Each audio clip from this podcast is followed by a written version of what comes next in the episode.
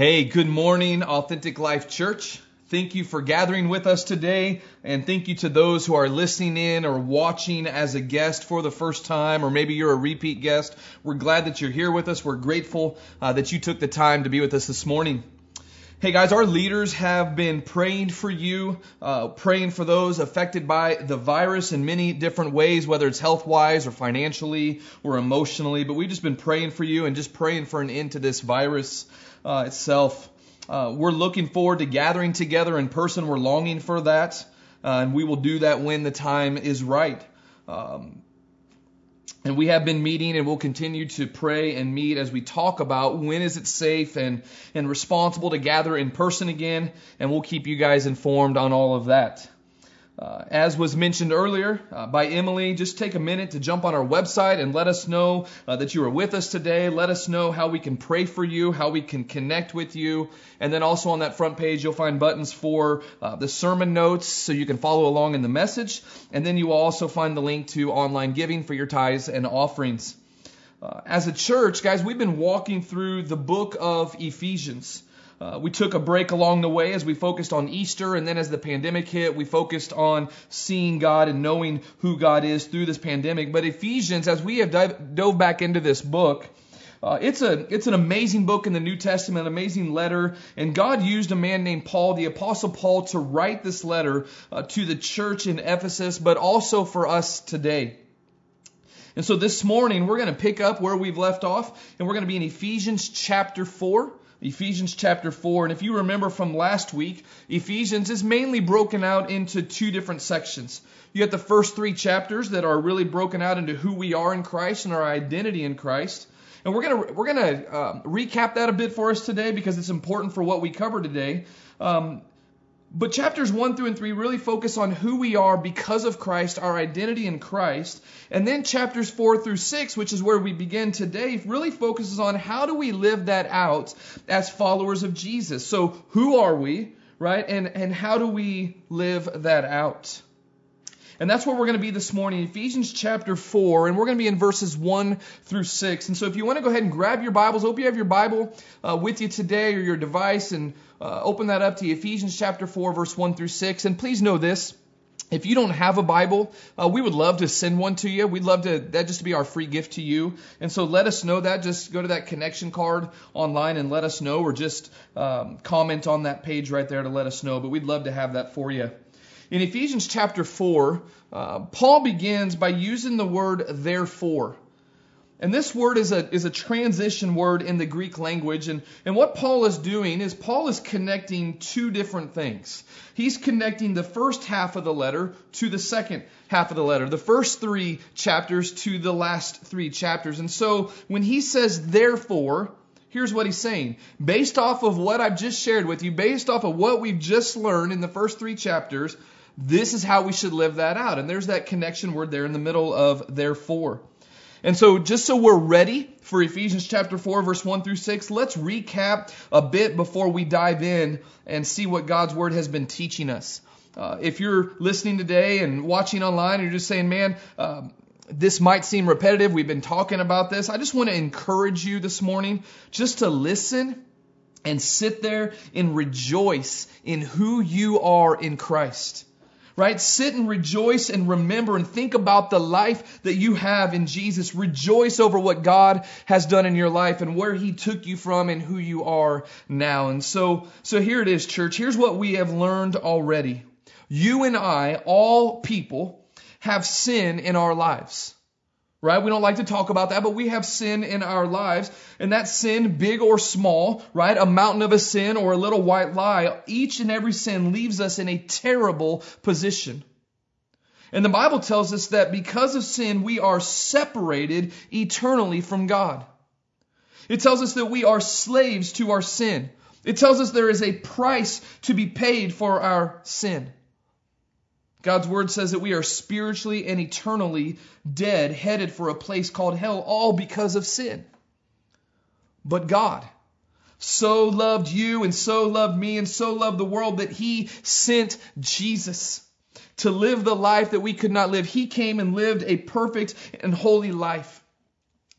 And then he came also to die in our place, and he took on our punishment. He carried our sin, and he paid the cost that we owed. Why? Because he loves you, because he loves us.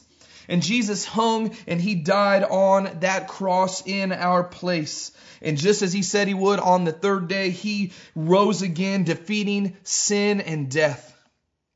And Jesus says, Jesus says, you don't have to earn your way. Jesus says that if you believe in me, if you turn to me and just confess that Jesus is Lord and you believe that Jesus died for your sins and rose from the dead, the Bible says you'll be saved. He doesn't say you have to get religious points or that you have to earn your way or there's something that you have to do to please God. He just says, turn to me, confess me as Lord, believe in me, is what he's saying, and you'll be saved. Here's what that means. When we deserve to be eternally separated from God, when we believe in Jesus because of what he done, because of what he did, and we call on him to save us, he will. He'll rescue us. But there's more, right? He gives us a new life. He doesn't just wipe us clean, like he gives us a brand new life and a new identity. If you surrender to Jesus, you're no longer off on your own, you're no longer lost. The Bible says that you are chosen. The Bible says that you are no longer orphaned without God, but you are adopted into the family of God, which means we now have Him as our Father, but we also have brothers and sisters in Christ. The Bible tells us that when we trust in Christ, we receive an inheritance from God, right? Your price has been paid. You are secure in Christ and you have a forever home in heaven. But I think this is the best one. You are now with God. You are His and He is yours. And now, as children of God, as His family, now that we are His, He has a life for us to live as individuals and together as the church. And so, God, knowing that we cannot do that on our own, what does He do? He dwells within us and He gives us the power to live the life that He wants us to live. And so when we come to chapter 4 and verse 1, when Paul says, therefore, he's saying, because of all of that, because you are God's, because he loves you, because you are part of his family, live this way. And so keep that in mind as we read Ephesians chapter 4, verse 1 through 6. And so as you're there to honor God's word, maybe you want to stand, maybe you want to reflect and close your eyes and listen, maybe you want to read along. But here's what God's word says Ephesians chapter 4, verse 1 through 6. Paul writes this He says, Therefore, I, the prisoner of the Lord, implore you to walk in a manner worthy of the calling with which you have been called. With all humility and gentleness, with patience, showing tolerance for one another in love being diligent to preserve the unity of the Spirit and the bond of peace. Verse 4 There is one body and one Spirit, just as you were called in one hope of your calling. One Lord, one faith, one baptism, one God and Father of all, who is over all and through all and in all. Would you join me as we pray? God, as we open up your word today, we pray, God, that you would be in charge. We pray, God, that we would come before you and just listen, that we would be humble and that we would hear what you would have for us. God, help our hearts be in that posture to hear from you. God, we know there may be people today online or maybe they're listening on a podcast, but God, we pray, Lord, today that people that are watching or listening, if they don't know Jesus as their Savior, God, we pray, Lord, that they would know how much you love them. We would pray, Lord, that they, that they would know that you came and died for them and that you have a brand new life for them. You want that restored relationship between, between them and you. So, God, we pray, Lord, today somebody would respond, or many people would respond, and ask you to save them today. God, for us as, as your church, as believers, as followers of Christ, God, help us hear from you. Help us be attentive. And help us walk out of here more like you than, than, we, than we walked in. So, God, we, we celebrate you. We want to make much of Jesus today. We want to glorify you with all we do. And so, God, we pray, Lord, that you're honored today. In Jesus' name, amen. So, in the first three chapters, here's what we see, right? We see that if you've turned to Jesus, that God saved us, He paid our price, He adopted us, He forgave us of our sins, He made us His own, He put all of us together as part of His church, right? He took us from all over the place, a lot of different backgrounds, and put us together as His church. And now, Paul, throughout the next three chapters, he's going to teach us what our practical response to all of that should be. Right? How do we live now that we know all of these things? We actually saw our first response last week. Paul exampled for us, and that was to pray. We're not going to recap that. You can look at last week's sermon if you'd like to go back and listen to that. I'd encourage you to do that. But, but the first response is really saying, God, I can't do this. And so I'm going to pray. So to live a Christ centered life and to be who God has called us to be as Jesus followers, Paul exampled for us that we should first seek God and spend time with God in prayer. And now Paul is about to lay out for us how to live. Right? I've heard it said Paul's going to get up in our business a little bit, right? He's just going to say, "Hey, this is this is how you should live." And there's going to be some big things that Paul is going to address in our lives over the next three chapters. He's going to address how our lives, how we live personally. He's going to address how we walk in love and how we walk in His wisdom. Guys, he's, guys and gals, he's going to address our marriages and he's going to address our relationship between parents and the children, right? And between one another. He's going to address how we should work and live in the workplace. How should we, how we should respond to those that are in authority over us. And in chapter six, that last chapter, he's going to address how we live and walk through spiritual warfare. And we look at those, and all those are very important things. But I want us to notice where Paul begins right after he prays in verse 1 of chapter 4. He begins by talking about the family of God. That's where he begins, and that's what we're going to talk about today. And Paul might address some things that, that you do really well with the Lord helping you, or maybe that you're wrestling with a little bit. But as we walk with the Lord, as we live it out, he's going to address how we do that as the church. He begins by talking about the church and how we live in the church and the unity that we are to have in his church. Guys, unity is a common teaching in God's word. Throughout the entire Bible, you see the importance of, of unity amongst God's people. And when Jesus rescues you and me from our sin, right, he, he unites us, reunites us with him and restores that relationship. But God also unites us with one another in the family of God his, as his church. We're his church, right? And Paul is about to talk to us about that. Sometimes, I think sometimes if we're honest, we might minimize the church or we we might minimize being part of the church. We might not see the value of it. But here's the reality, guys Jesus places a very high value on his church, and so should we. Here's the reality we cannot be healthy followers of Jesus outside of his church. It's our spiritual family. And so Paul begins by addressing that. He prays and then he addresses the church. And he lays out for us, really, he lays out for us what it looks like to be healthy and what it looks like to be a united church family. And so we're going to look at this passage together. We're going to walk through this verse by verse through uh, verses 1 through 6. And we're going to begin in verse 1. Paul says this He says, Therefore, I, the prisoner of the Lord, implore you. That word means to urge or beg you. I plead with you to walk in a manner worthy of the calling with which you have been called. And so, as followers of Jesus, Paul begins by urging you individually and us as a church, and really begging us and imploring us to do something, to walk worthy. The word walk is important. It doesn't mean just to go on a walk. It essentially means to conduct one's life. It's how you, it's how you live your life. And so whenever he says walk worthy, He's saying to walk or live your life in light of what Jesus has done for you. Live your life knowing that you belong to Him. When we look at our own life, that's really a good measure for us, isn't it? Does my life reflect that I belong to Jesus? Does my life show that I belong to His family? So Paul says, guys, I urge you to walk this way. Walk worthy, live it out, live lives that reflect His and show that you belong to Him.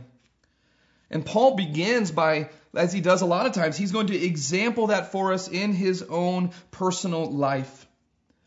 Notice that he calls himself a prisoner of the Lord. So we know if you've been listening to the sermon, Paul is in prison while writing this. He's in a prison in Rome, really in house arrest in Rome. The Jews sent him there to be in to be in prison. But he doesn't call himself a prisoner to Rome or to the Jews.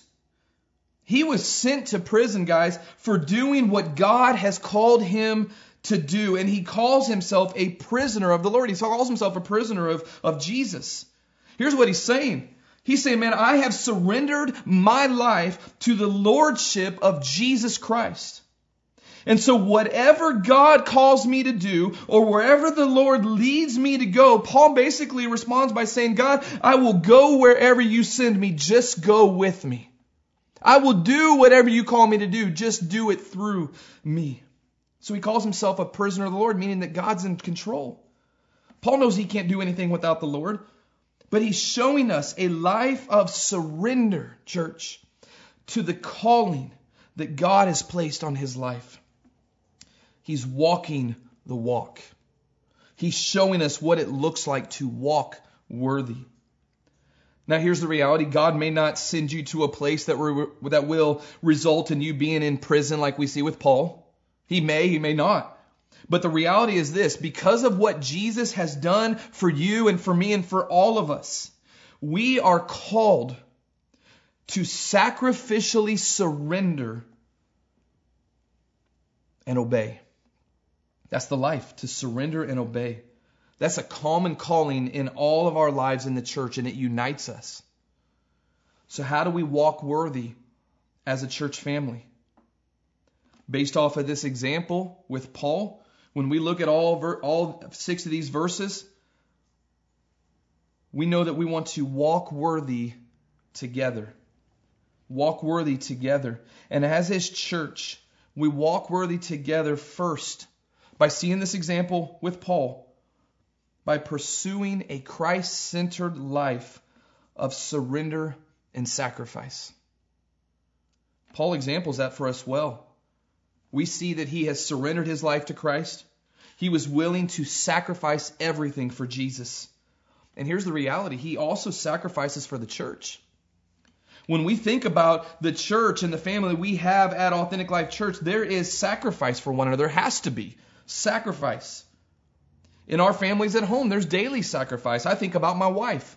My wife constantly sacrifices so that our children are well loved and so that they can learn and grow and that they're taken care of. My wife and I both, we sacrifice so that we can provide for and protect our family.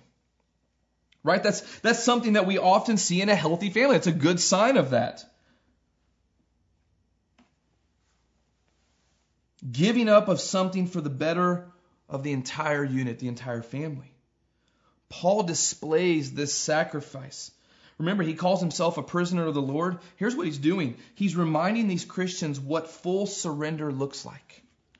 And that following Christ can be costly. It's well worth it, but can be costly. He was in prison, guys, for being obedient for sharing the gospel, for preaching the gospel of Jesus Christ. He was willing to give up his, his, his, his earthly freedom so that the lost could know the truth about Jesus and his love for them. Right? Thinking about the church, he sacrificed so that they could know there was a Savior that is real, a Savior that came and gave his life for them. He was willing to sacrifice so that he could help churches grow and help them become more like Christ. It was evident in his life that he was willing to surrender and sacrifice. Is that evidence in our life? Is there evidence of that in our life that we're willing to, to surrender and sacrifice? Are we willing to surrender to Christ and live a life of sacrifice for Him and His body? Now, please know this. This cannot be done, right, on our own. It can only be done by the power of God at work within you. Right? So I'm not saying, hey, go out and do this right now. I'm just saying spend time with God and ask Him, God, I'm going to surrender to you and I'm going to go where you go. Just go with me, right? But as a church, because all that Christ has done, because we are His, to be a healthy and united church, guys, I just, let's, like Paul says, I urge you, let's pursue that life of complete surrender to Jesus and sacrifice. Let's do that together.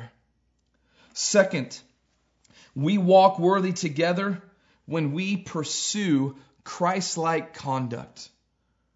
As followers of Jesus, as his church, we are to walk like Jesus walked.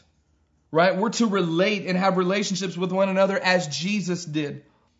Right? He calls us, church, to follow him, to imitate him, to, to, to let his life flow through ours. That's how it works, right? And so we are to pursue Christ-like conduct in the church. Knowing that we are his, knowing that he's brought us into the family of God, how do we live that out? He tells us in verse 2 through 3. Here's our Christ like conduct. Paul begins by saying this walk worthy with all humility. So in the church, we pursue Christ like conduct when we live out humility with one another. We could also call it being clothed in humility. So, what is humility? Well, it's the opposite of being conceited and arrogant. The word humility, it means to have a humble opinion of one's self. For us as Christians, it's to have a deep awareness and a deep sense of where we were before Christ. Humility in itself should be a common denominator in our church family and every church family amongst us as brothers and sisters in Christ. If you've been saved, if you've trusted Jesus for salvation, then you had to come to a moment where you realized that you were a sinner and you couldn't do anything about it on your own, right? You knew you needed Jesus to rescue you. That's a humbling place to be. It's a good place to be. In the church, we're a bunch of people that know that we are nothing without Jesus, and that should help us walk in humility. But it also helps to see it exampled in Jesus because we want to have Christ-like conduct. We see that in Jesus. Philippians chapter 2, verse 5 through 11. We're not going to read all that right now. Go ahead and and, and look that up. But it says this it says, adopt the same attitude as that of Jesus. And then in that text, it shows us how Jesus humbled himself so that he could save you and me. He shows us, church, the greatest example of humility when he places others above himself. So we pursue Christ like conduct together by living out humility. Then Paul says this walk worthy together, verse 2, with all humility and gentleness. Church, let's live out gentleness with one another. We are to relate to one another in a spirit of gentleness and meekness.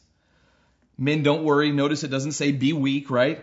Right? There's a difference in us being weak and us being gentle. The word gentleness, or your Bible may say meekness, in our relationships, here's what it does it shows great control. You might want to respond one way, but whenever you respond in gentleness, you show great control. In fact, a Greek definition of gentleness is that it is the opposite of being out of control. There's a gentleness of spirit and self control. That's what that is. That doesn't mean that we're weak pushovers, right? That doesn't mean that at all. We can still be bold. We can still be strong. The Bible tells us to be strong like men, right? But, but we can do so while being kind and not quarrelsome with one another. Have a gentle response toward each other. Rein it in, right? So as we walk together as a family, we live out gentleness. But then again, it's good to see Jesus do that. Jesus himself tells us in Matthew 11, 28 through 29, he tells us that he is gentle. So, church, let's walk together as a family. Let's walk worthy together and live out gentleness with each other. Next, we walk together, the Bible says, with all humility and gentleness, and then with patience. Some translations might say long suffering. To be stronger together as a body, to, to walk together, to do what God has called us to do as a church, to live out who we are, we must live out patience with each other. Being in a room when we're all gathered together, right, or having a family with as many people as we do, there is a need for us to have a long fuse, to have patience. There are not two people that are exactly alike. No one thinks exactly like you do. Some of you think the person that usually sits next to you at church is crazy, right? Some might think you're crazy. Some of you think I'm crazy, and so thank you for being patient with me, right? But we learn to work with each other and love each other. Our church is a, is a family. And I'm sure there are people, maybe at Authentic Life, or you've experienced this somewhere else, but that just people are difficult, right? I'm sure you have people in your family that can be difficult. I bet there's somebody in your family that thinks you're difficult. That's just how we are as, as people. But we're to be patient with one another. We're to be long suffering with one another in the church and to have a long fuse. I just think this is a really important one for us to have. We are to have patience, really, as we put up with one another, right? As we do life together, as we live together as the church. When we look up the Greek word for patience, here's the definitions that we see underneath that. Here's what it means. We see words like this long suffering, perseverance, steadfastness, and we also see this slowness in avenging wrongs. Let's be a church family, a body that is growing into who Christ has called us to be. Let's live it out. Let's be a body of believers that is long suffering with one another. Let's be patient with one another. Too often in our culture, church, too often in our church families across the globe, right? We see people get upset with one another. That's going to happen, right?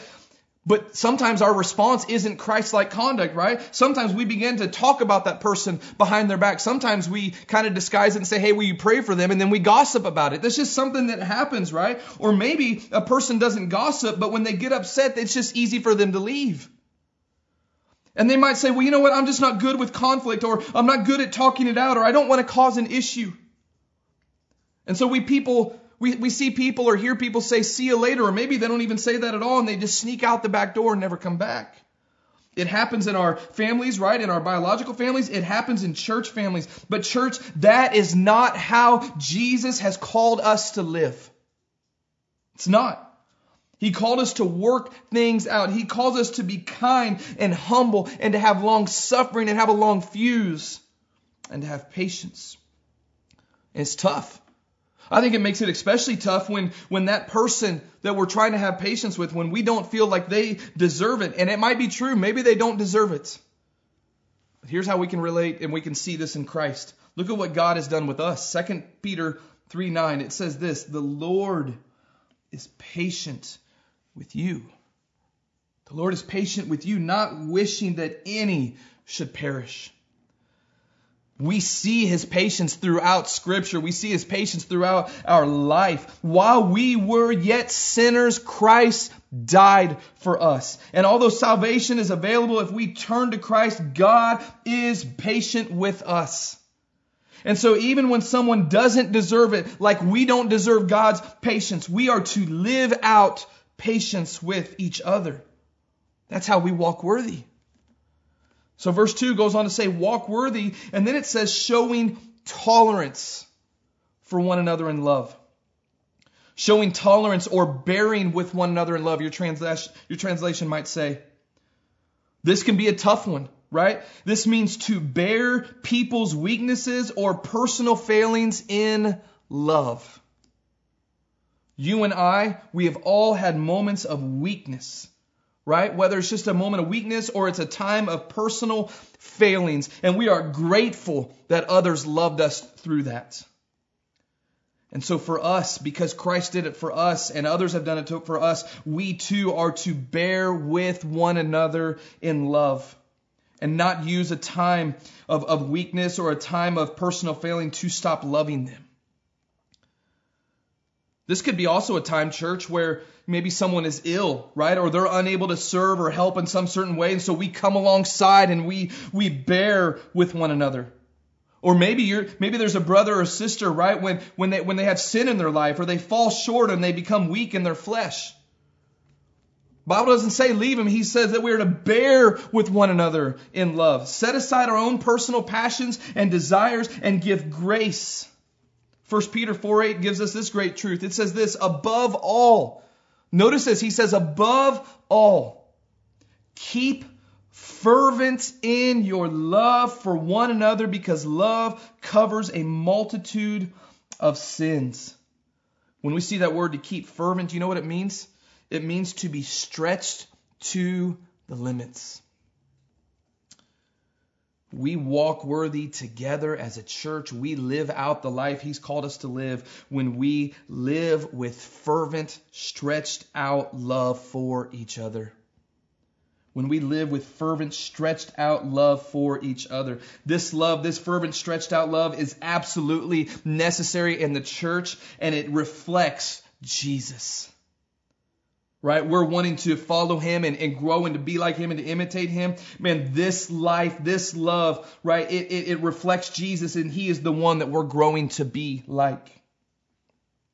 So the Bible says we're to walk worthy together. Just recap with all humility and gentleness, with patience, showing tolerance for one another in love. And that leads us into verse 3. Being diligent to preserve the unity of the Spirit in the bond of peace we walk worthy together as Christ calls us to live when we all diligently keep unity.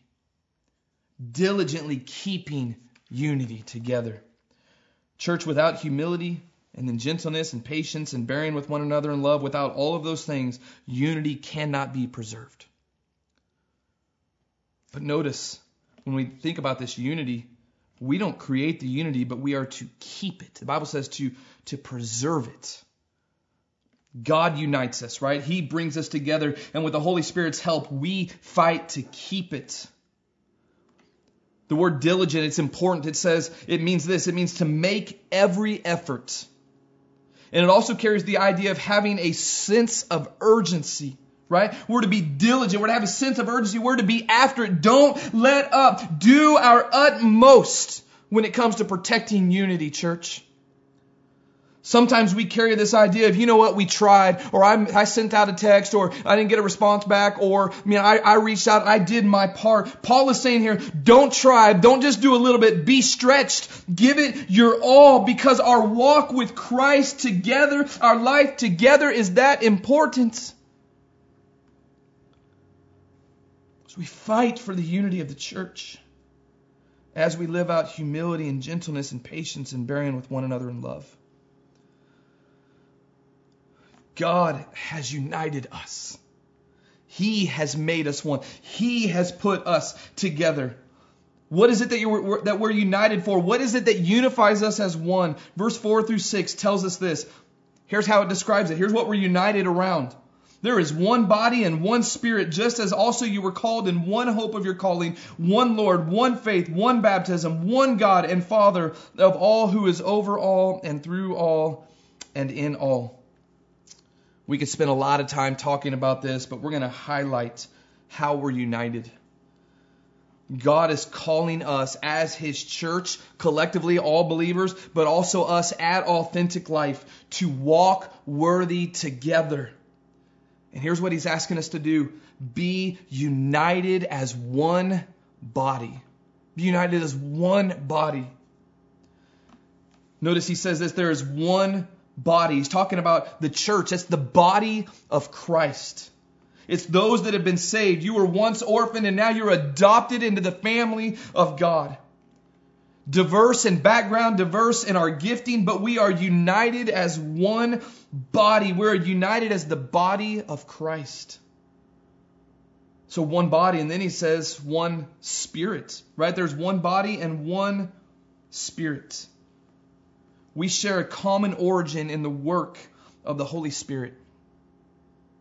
The Holy Spirit is the one who creates the unity and empowers us to maintain it. He empowers us to walk together. So we're one body because we've received the Holy Spirit when we trusted in Jesus. The Holy Spirit unites us as one. And then Paul talks about the one hope of your calling, right? There's one body, one spirit, just as you were all called in one hope of your calling. We have a common hope in Christ. You know, a lot of times when we think about hope, we think about, hey, I hope my team wins the World Series or the national championship, or I hope I get this job. It's much bigger than any of that and it's much more sure. We were once without any kind of hope, without eternal hope until we were saved by Jesus. And if you have not been saved by Jesus, that's where you are. And Jesus says, Hey, I came to bring you hope, right? In Christ, we have hope. And here's what that is it's a supernatural hope. When we trust in Jesus, we become part of the family of God, and we're promised our eternal inheritance and eternal life. And our promise is that we are sealed by the Holy Spirit. Jesus doesn't save you and unsave you. Our hope is the assurance that we are eternally His. You can take that to the bank, church. When we are saved, you are eternally His. And so we are unified by that hope. We all have that hope in Christ. And then in verse 5, it says, one Lord. One Lord. Listen to what Romans 10 13 says. For whoever will call on the name of the Lord will be saved. So we're united by one Lord. Right? We all proclaim Jesus as Lord. He is head. He is in charge. He has all authority. He is the one that we follow. He's the head of the church, right? And then the Bible says that we are united in one faith. This faith is the essential truths that we embrace. It means we're united in what we know and what we believe. It speaks of the truth that we read of here in God's Word, right? The Word of God. No adding or taking away truth, uh, no adding or taking away from the Bible, no other truth but this one. And then Paul writes one baptism. I believe this speaks of believers' baptism. We get baptized. Jesus tells us to get baptized after we're saved. So after salvation, once we know Christ, we are united in our public profession of faith. We are showing the world, we are showing the church, hey, I was saved by Jesus. I belong to Jesus. And we're showing that we are part of his family, we're part of the church when we're baptized. Then lastly, we look at verse 6. One God and Father of all, who is over all and through all and in all. Church, there is one God. There's not many gods. There is one God who is over all. It's the Creator God, the Almighty, powerful God. And when we are adopted into His family, we get to call Him Abba Father. We get to call Him Daddy. He's our Father in heaven. He is the God over all, and He is the Father for all His children. That's what we are united around. That's what brings us together. One God, one Lord, one spirit, right? One faith, one hope. And this is all for one body, the church. The Lord God, church, hear me out. The Lord God has placed us here in this time, in this place for his purpose. He has saved us. If he didn't want to use us, he would have taken us home when he saved us. But we are called to, to be used by God to walk worthy. And, and Paul is saying we've got to do it together. And the Bible is telling, it's telling us to do this. We must be united as one body. To walk together, we've got to be united. And I'm going to tell you, church, I think this is a message that we all need to hear right now during this time, this pandemic, this separation. Guys, there are many opportunities while we are physically separated for us to let that division to come in. Maybe we're getting comfortable and saying, hey, maybe I don't need one another. Maybe I don't need others. Maybe, maybe the, the, we lose the pursuit of unity, right? Or maybe we lose the love for one another. Church, let this passage encourage us. This is from the Word of God. Let us encourage us and remind us just how important the local body is and the whole body of Christ. Let this passage encourage you. Let it teach you how to walk worthy together. Guys, I just want to challenge us. Let us walk away from this. Let us walk away from this time together, right? Let us walk away ready to love and serve one another. Let us be ready to forgive and be patient with one another, right? Let us be united like never before. We want the world around us to look at us and say, I want what they have. We don't get to take credit for it, right? The, the Lord God put all this together, but we get to fight to keep the unity together this walk together, this unity will show the world that we belong to Jesus. It's all about Him. It's all about Him. Here's the reality, church the devil is prowling around like a roaring lion. The Bible says that he's doing that, seeking whom he may devour. Let us see him for what he is. Let us see division for what it is. And let us pursue this walk together. Let's say, hey, we know who we are in Christ. We know what God did for us, and we're going to live that out. And we're going to live that out by seeking God in prayer. And as we learned today, we're going to live that out by being a church that is willing to surrender to whatever God asks us to do and sacrifice for Him and for the church. Let us respond by saying, you know what, we're going to love each other. We're going to pursue a life that is Christ like. Let us have Christ like conduct in our life. And let us pursue that unity to be one body, no division. Let us walk worthy together. Why? Because we're better together. That's how God designed us. Let me pray for us, church.